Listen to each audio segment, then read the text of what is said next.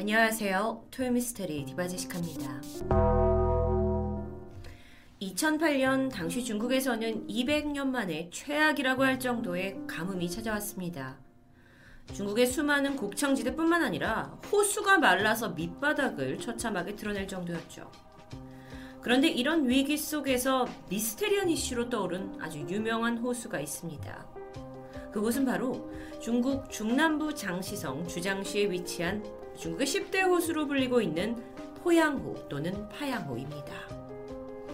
여기가 평균 수심이 10에서 15m대로 비교적 낮은 곳인데요. 면적이 축구장 470배에 달할 만큼 규모는 상당하죠. 그런데 가뭄으로 인해서 호수에 물이 줄어갔고 곧이어 바닥을 드러냈는데 왜 사람들이 놀랬느냐? 아무것도 없었기 때문입니다. 도대체 왜 이게 미스테리했던 걸까요?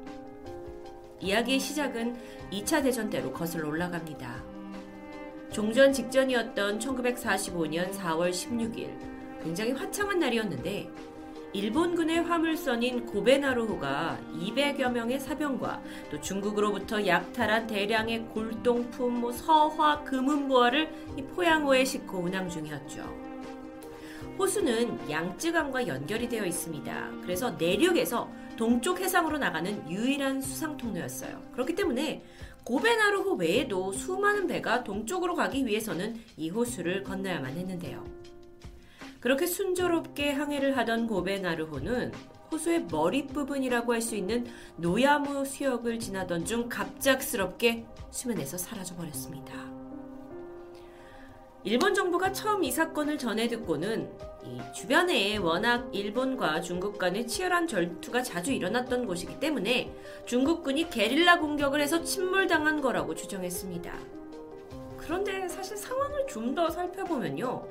고베마루호가 사라졌을 때 당시 포양호 인근은 사실상 일본군이 완전히 장악하고 있어서 중국 쪽의 접근은 어려운 상태였다고 하는데요. 게다가 공격을 받았다라는 소식이 전혀 없었죠. 어쨌든 주장시에 주둔해 있던 일본 해군 부대가 일단 20명 정도의 조사단 잠수팀을 파견했고요. 배를 가져와라 인양하라고 명령합니다. 얼마 후 야마시타 대령과 나머지 대원들이 도착을 했고 책임감을 가지고 호수에 입수하게 되는데요. 한참의 시간이 흘렀습니다. 산소를 다시 제공받기 위해 그들은 일정 시간이 되면 물 위로 올라와야 해요. 하지만 이상하게도 호수 표면은 잠잠하기만 합니다. 분명 무슨 일이 생긴 게 분명하다면서 좀 당황, 조급해진 상황 속에서 마침 야마시타 대령이 떠올랐습니다. 그런데 이 사람이 반쯤 넋이 나가 있는 상태예요. 안색도 창백하고요. 그래서 밖에서는 무슨 일이 있었냐고 물었죠.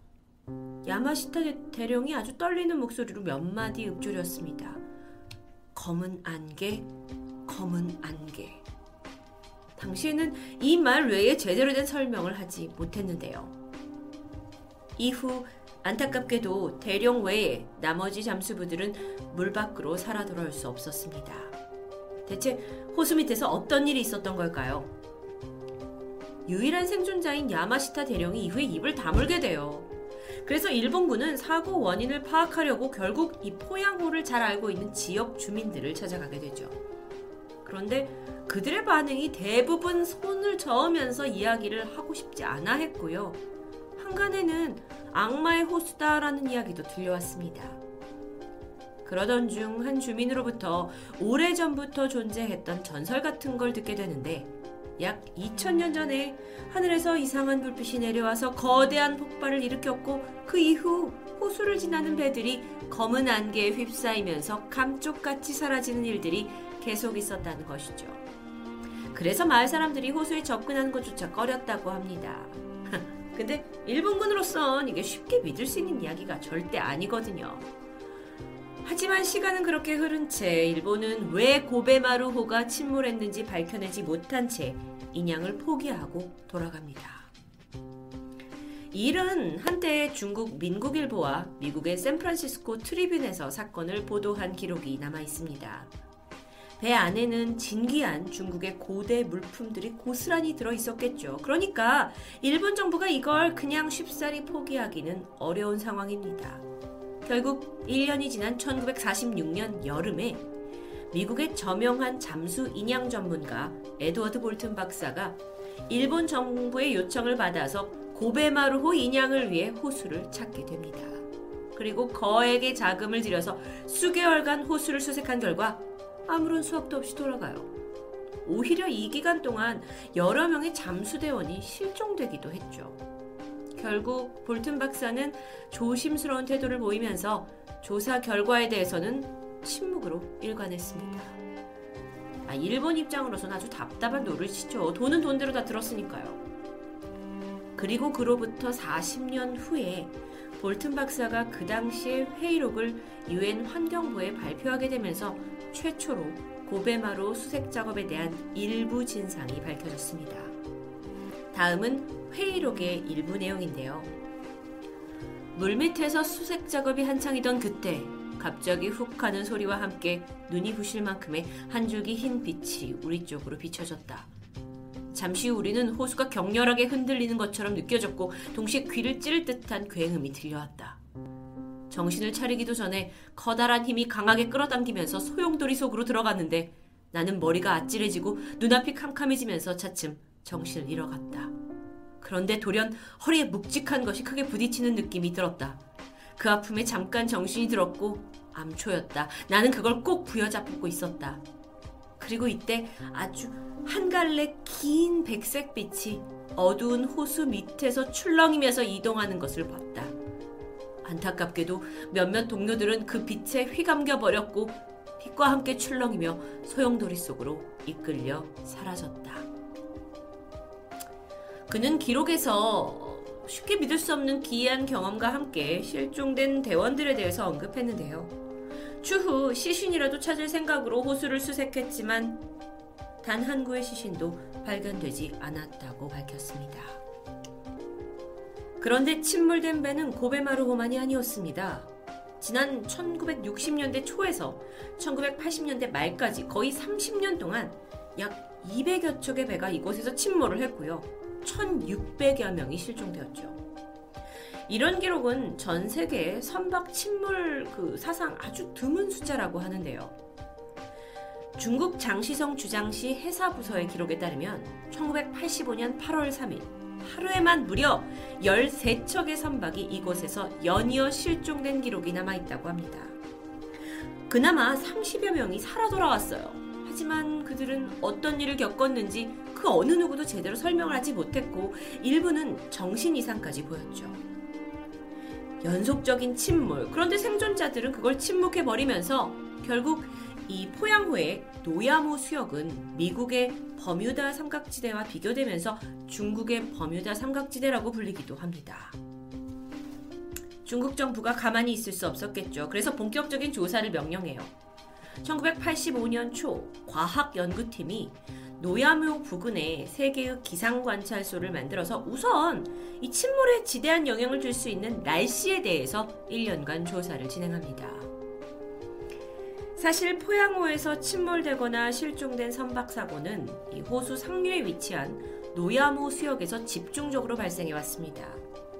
사진을 보시면 이곳은 전체적으로 조롱박 모양으로 이 포양호의 북측, 이, 이 조롱박 목 부분이 해당합니다.